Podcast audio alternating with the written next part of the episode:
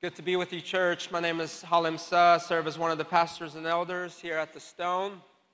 We've been going through a 4-week vision series called We Are the Austin Stone.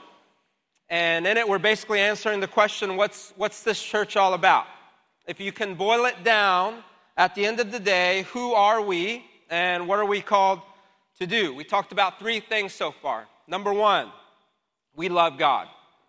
Number 1, we love God. We're a church that's first and foremost called to love God. He's our first love, and we love him because he first loved us. We're a church that's determined not to lose our first love for God. And all of the other things that we love are an overflow of our love for him. And all the other things that we love are rightly ordered when we love him first. And second, we love the church. You can't claim to love God, but not his people. You can't claim to love Jesus, but not his bride. We love the church because Jesus loved the church and he laid down his life for her. And last week, Matt shared with us about loving our city. We're a church that's called to be for our city, for the flourishing of our city. And if you missed any of those messages, they're all online for you. And so this is the 4th and last week of our vision series. Austin Stone, we are called to love God. We're called to love the church. We're called to love the city. And lastly, 4th, we are a church that's called to love the nations, to love the nations. Now, where do we get that from, the idea of loving the nations? We get it from the mission that Jesus gave to his church in Matthew chapter 28:18-20. We also know it as the Great Commission. After Jesus conquered sin and death on the cross, after he rose again from the dead, before he would ascend and be seated at the right hand of the Father, he would give his church a mission. He would say, I'm going to give you a mission, and you're going to do this, and you're going to be about this until I return, until the very end of the age. Let's read it together. Matthew chapter 28, verse 18. And Jesus came and said to them, all authority in heaven and on earth has been given to me. Go therefore and make disciples of all nations, baptizing them in the name of the Father and of the Son and of the Holy Spirit, teaching them to observe all that I have commanded you. And behold, I am with you always to the end of the age. And so here's the mission of God, to love the nations by making disciples of all the nations, to love the nations by going to them, by preaching the gospel to them, by telling them about the good news of Jesus, by baptizing them, by teaching them all that Jesus taught us. All the nations, Jesus said. Panta ta ethne in the Greek. Ethne, the Greek word, is the word where we get the word ethnic. And when you look at the way that this word ethne is used all throughout the New Testament, you see that Jesus isn't simply saying, go and take the gospel to all the geopolitical entities of the world. He doesn't mean that nations in the way that you and I would commonly understand nations today. But what Jesus is meaning is that we take the gospel to every ethno-linguistic people group, to every group of people bound by one language, bound by one culture. Another biblical way to say it is that we take the gospel to people from every tongue, tribe, and nation. What Jesus is saying is, I went to the cross for every tribe. And so if there's a tribe of people out there that don't know this, go and tell them. He's saying, I shed my blood for people of every language. And so if there's a people group out there bound by one language that don't know about my love for them, go and tell them. Jesus is saying, I ransom people from every culture, from every color. And so if there's a people group out there that have never heard this good news, then go and tell them. In other words, there's not a single distinct people group that exists in this world for whom Christ did not die, for whom the cross of Christ does not apply. And so if you've ever heard the term unreached people group, that's what we mean. There's a certain people group out there bound by one language, bound by one culture, that have never been told about Jesus, that have never heard the gospel. And this is the reason why we at the Austin Stone give special emphasis to loving the unreached people groups. Because if you're a person born among an unreached people group, the likelihood is that you would be born, that that you would live the entirety of your life, and that you would die without ever hearing the gospel. Not one time. Think about that. Think about being born amongst a people group where the very likelihood is that you would be born, you would live your entire life, and you would die without hearing about the good news of Jesus. Not one time. And missiologists estimate that there are about 7,000 unreached people groups in the world today. And right now, as we sit, there are 139 Austin Stone partners that are living amongst an unreached people group. In the Middle East, in Southeast Asia, 139 of our people from this body who left this amazing city that countless people are trying to move into every day, but instead they sold everything. They left their families, they left their friends to live in some of the most dangerous places that a Christian can live. Why in the world would somebody do that? Not only that, but why have 62 more of you from this body raise your hands to say, "Here I am, send me." And you're being trained and you're preparing to go and join them. Why? And not only that, but why should every person who claims to be a Christian, without exception, love the nations by playing some role in taking the gospel to the ends of the earth among people from every tongue, tribe, and nation? Why? For at least three reasons I want us to look at today. Number one, because the mission is sure. Because the mission is sure. God promises to accomplish it through his church. Number two, because it completes our joy, for the sake of our joy, not out of a sense of duty or task, but in pursuit of our joy we do it. And number three, perhaps the most important, because Jesus is worthy. Because he's worthy. Not to receive the worship of some of the nations, from some of the peoples, but from all the nations, not just some. Let's look at the first one, because the mission is sure. It's sure. We take the gospel to all the nations, not so that the mission will be accomplished, but because it will be accomplished. God is not saying, please do this, unless you do this, it's not going to happen. No, he's saying, I don't need you, but I want you. I'm doing something incredible, and I want you to take part. I want you to be a part of it. That's the nature of the gospel. He's inviting us. In Revelation 7, the last book of the Bible, the Apostle John is given a vision into what's going to happen at the end of the age. Revelation 7, verse 9. After this I looked, and behold, a great multitude that no one could number from every nation, from all tribes and peoples and languages, standing before the throne and before the Lamb, clothing in white robes with palm branches in their hands, and crying out with a loud voice, "Salvation belongs to our God who sits on the throne and to the Lamb." And all the angels were standing around the throne and around the elders and the four living creatures, and they fell on their faces before the throne and worshiped God, saying, "Amen. Blessing and glory and wisdom and thanksgiving and honor and power and might be to our God forever and ever. Amen." This portion of Scripture is breathtaking. We see people from every nation, from all tribes and languages, singing the praises of Jesus. Not one language is missing. Think about that. Think about all the languages that exist in this world today that have ever existed. Not one language is missing. Every people group is there and is represented, and they're singing and worshiping Jesus. And we long for this day to come, but we have to be careful. This scene isn't written to stir our sentimentality. This scripture isn't written so that we can think, oh, wouldn't it be nice if all the nations joined in worshiping God? But rather, this is prophecy. Rather, this is a look into what will happen. God is promising that his mission will be accomplished. And so why should that motivate us? Why should that motivate us? Because God has designed us and he's wired us to give our all towards something that truly matters. Because God has designed us and he's created us to pour out our lives on the things that are significant and meaningful and that will truly count. Have you ever considered why you struggle with being lazy or why you struggle with being a workaholic? Have you ever considered it?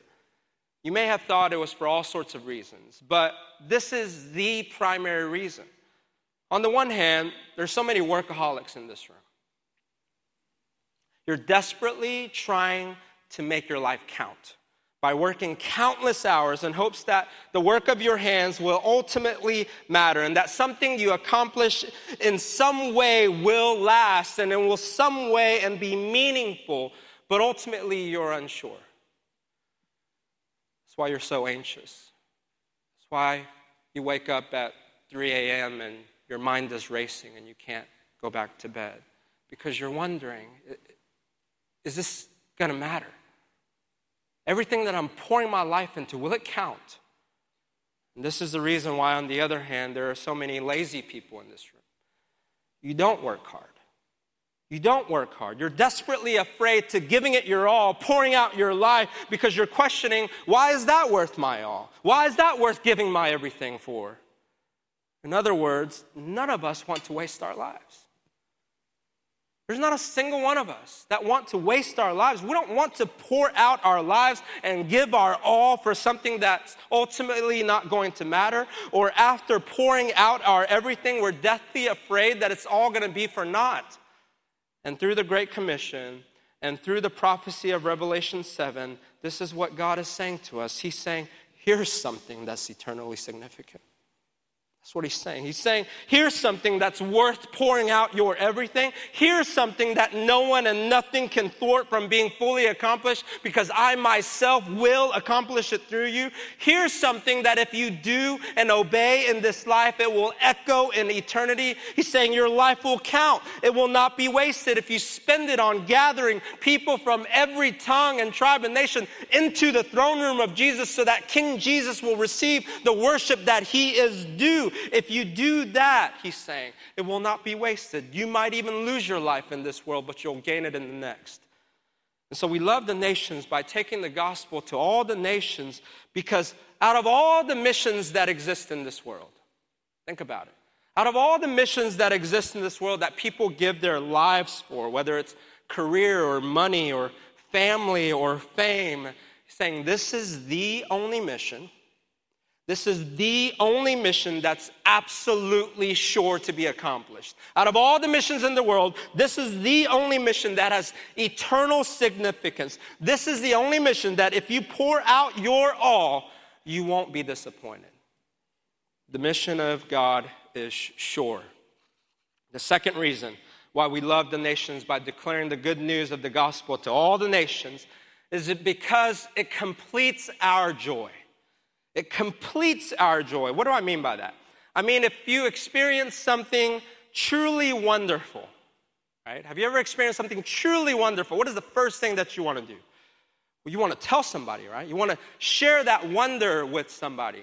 The first time I found out that an all-you-can-eat Korean barbecue place opened up in Austin, Texas, I had to text everybody. I texted BRUH. Bruh. We got to go check this out, right? The first time I asked Angela out, and her answer was, I'll think about it. I said, what? That's amazing. So you're saying there's a chance. I got to go tell somebody, right? Why? Well, God made us this way. He's made us in such a way that when you experience something truly wonderful, what you immediately want to do is share that wonder with somebody. And the sharing of that wonder isn't duty, it's not task. If your boyfriend takes you out on the most incredible date and at the end of the night he gets down on one knee and says, you're the love of my life. I want to spend the rest of my life with you. Will you marry me? You say yes, you cry, you got a big fat rock on your finger. In that moment, what you're not thinking is, you're not thinking, well, I guess I got to tell somebody. I guess I should call my mom. Oh, my best friend.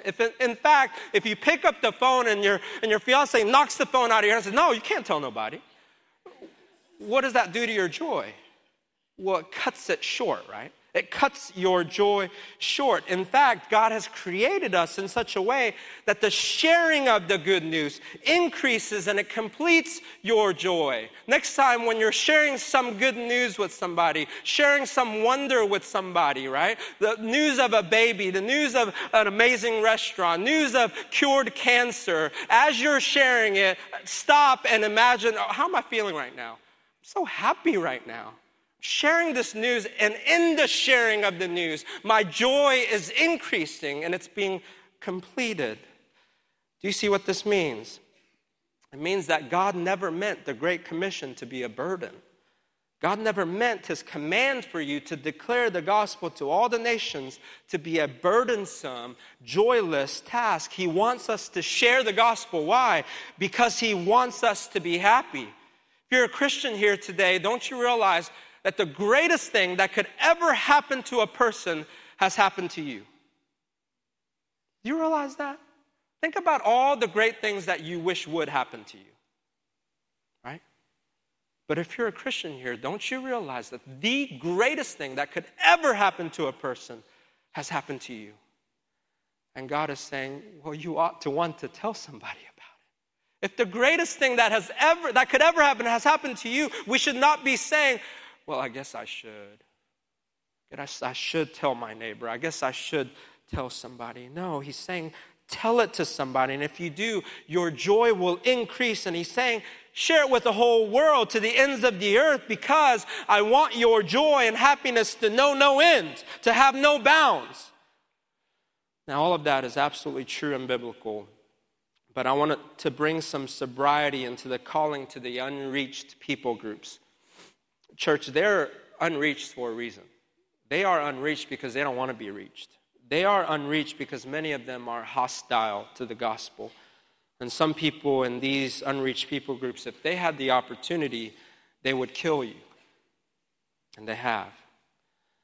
And so, no, I'm not flippantly saying we should all go to the nations because we'll be happy. What joy can you cling to when you've sold everything, left your home, family, and friends, and have labored for years to learn a foreign language and acclimate to an entirely strange culture to share the gospel, but there hasn't been a single convert? What if the things that you're experiencing for the sake of the gospel is not the joy of seeing people saved, but the misery of persecution and suffering and the threat of death? What do you cling to?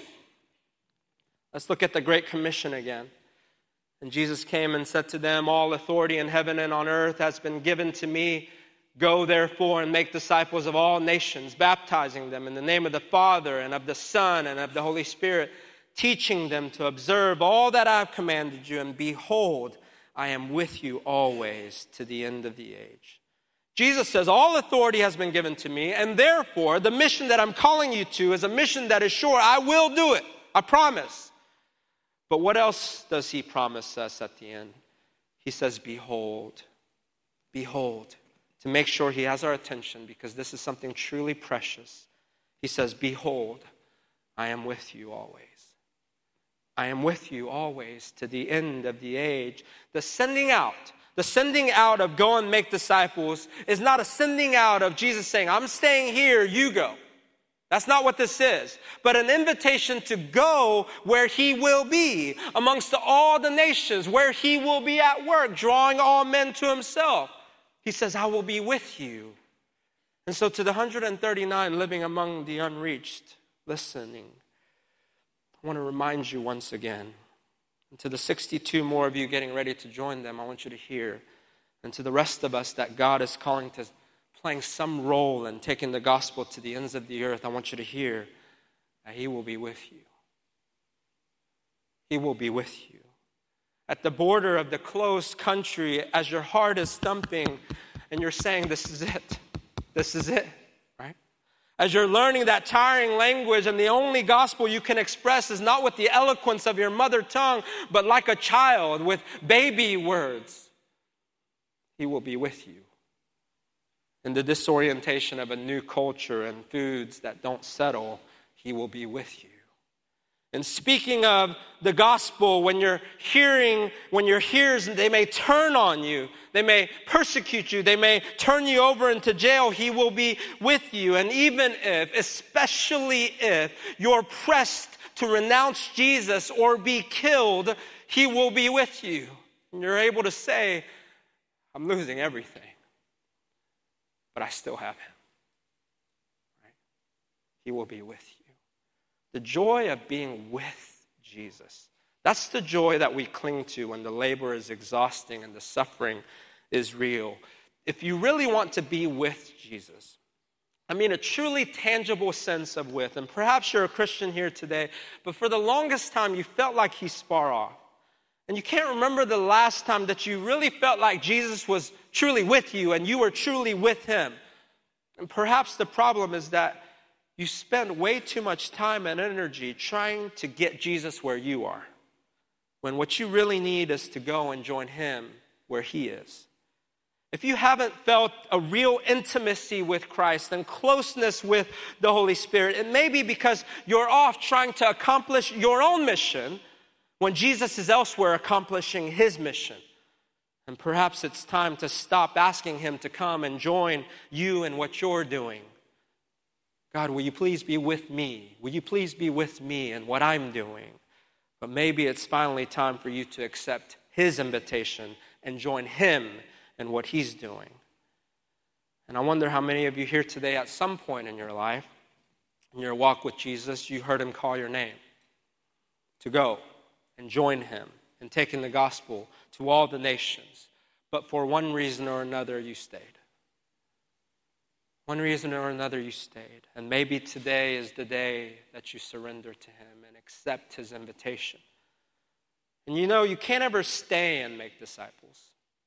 We can't ever stay and make disciples. Jesus said, go therefore and make disciples. In one sense or another, we all have to go. We can't stay in our own comforts and make disciples. We can't stay in our own securities. We can't stay and worship our own privacy and make disciples. Whether it's across the street or whether it's across the ocean, we're all called to go. We can't ever stay and obey the Great Commission. And so I want every single one of us, every single person, that if God has saved you by the blood of his son, I want you to make a commitment to go. Every single person. I want you to make a commitment to go. Last time we preached on the nations, I asked you if you would make a commitment to go on a short-term trip in the near future. And I got some stats on that. So far this year, in 2018, it's September now. So far this year, 391 of you have participated in 37 different short-term trips to 26 different locations. Now listen to this. As a result of these short-term trips, 1,336 unbelievers have been prayed for. The gospel was shared 798 times. 29 people were saved, and a church was planted. Isn't that amazing? Church, let's keep going. And I want to make another ask. And I really thought about it, and I really think that this is something every single one of us could do. Our For the Nations team have set up on their website, forthenations.org, a way for you to give monthly. And the ask is this. I want every single believer here that would call the Austin Stone their church home, I want you to commit to give $25 a month. $25 a month. Some of us are called to give more, but I really believe $25 a month is something that we could all do. Church, we need you to give. And I unashamedly ask on behalf of all the goers that's sacrificed everything, sold everything, is among the unreached right now, we need you to give.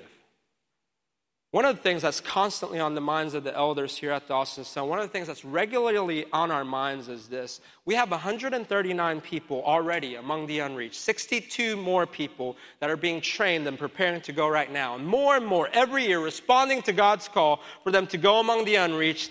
And that's amazing. That's amazing. But we worry, how in the world can we keep financially supporting all of these goers? This year, we've committed to give $8,900 directly to support our goers financially. And that may sound like a lot, but it's really not if it's divided by 139. And so once a month, just a couple of ideas, I invite parents in the room.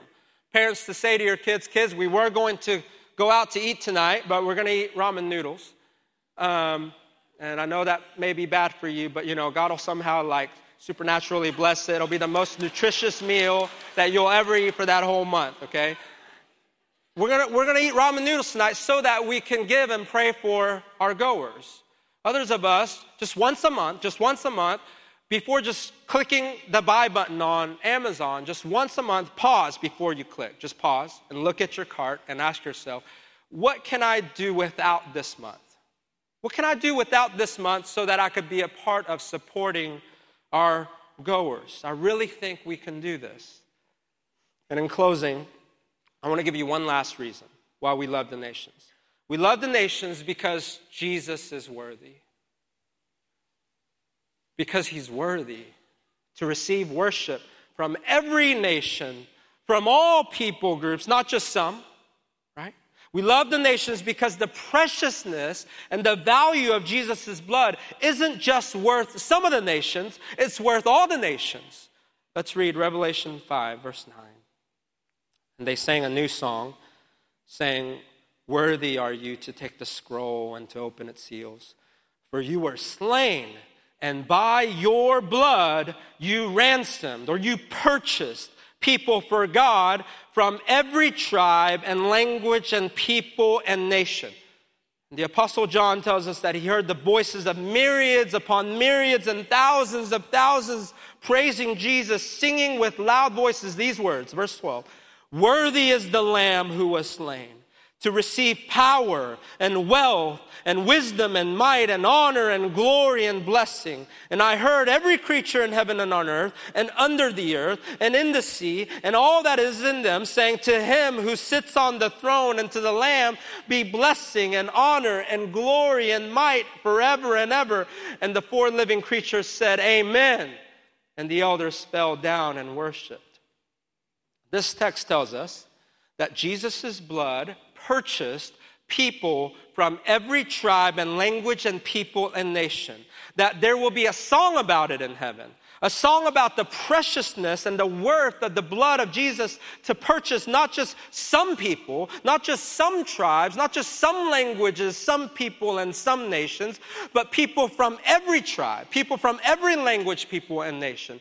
And so in a very real way, the extent to which we are engaging to take the gospel to all the nations is the extent to which we are demonstrating how much we think Jesus' blood is worth.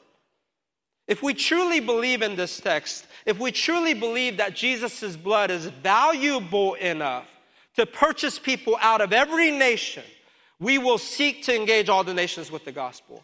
And if we don't, we're saying one of two things. Either we're saying, no, Jesus, in fact, your blood wasn't worth enough to purchase all the nations. Or we're saying, no, Jesus, you're not worthy enough to receive worship from all the nations. When we don't love the nations by obeying the Great Commission, we're saying something about the worthiness of Jesus, something about the preciousness of the blood that he shed for us. Ultimately, it's about our King Jesus receiving the worship that he is due. That's what all of this is all about. Pastor John Piper famously said, missions exist because worship doesn't. The only reason missions exists because worship doesn't the way that it ought, yet.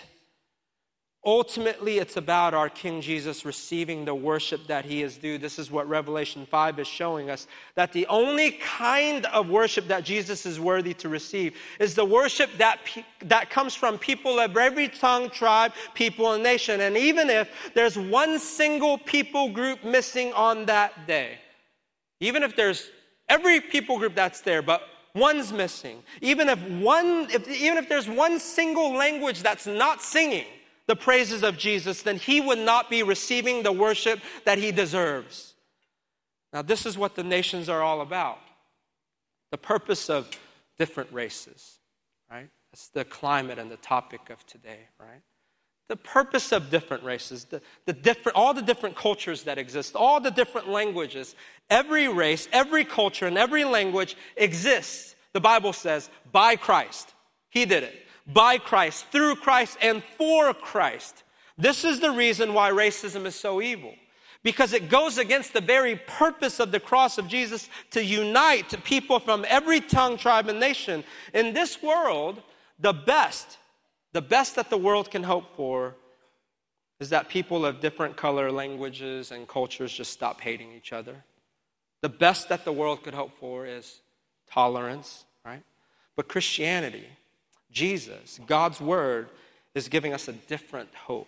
It's giving us a better ending. Not people of every color tolerating each other, but people of every color singing one song. People of every color united under one king. People of every color loving each other as brothers and sisters in Christ. Revelation 5 tells us of a day when there will be a song that unites all peoples, every shade of color. And that song is this: worthy is the Lamb that was slain. Worthy is the Lamb that was slain to receive power and wealth and wisdom and might and honor and glory and blessing. To him who sits on the throne and to the Lamb be blessing and honor and glory forever and ever. Amen. Jesus has died. He has shed his blood to purchase people from every tongue, tribe, and nation. And so he must have them all. And so he will have them all.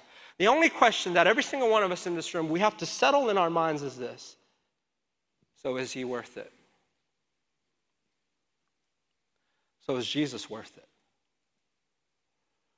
And if he is, and he is, church, then we join him. We say yes to his invitation to go and take the gospel to all the nations. Let's pray.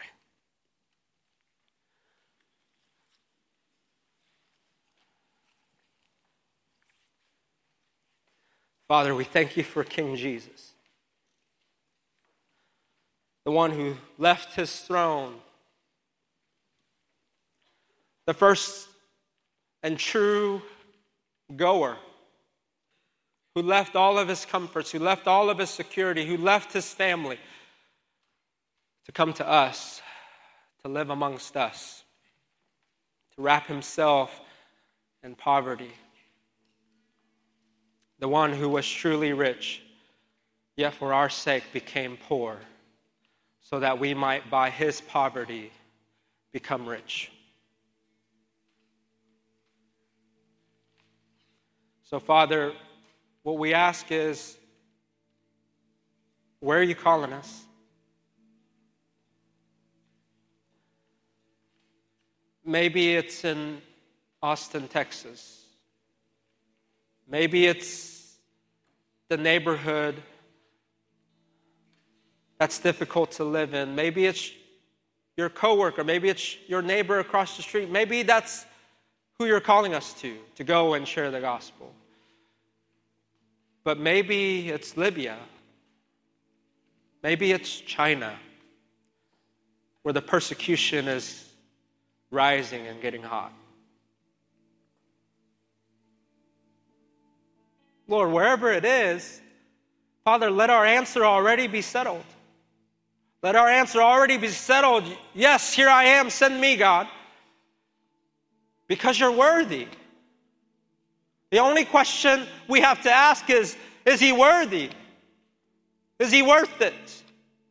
My life, my all, is the one who has laid down his life, is the one who has laid down his all for our sake.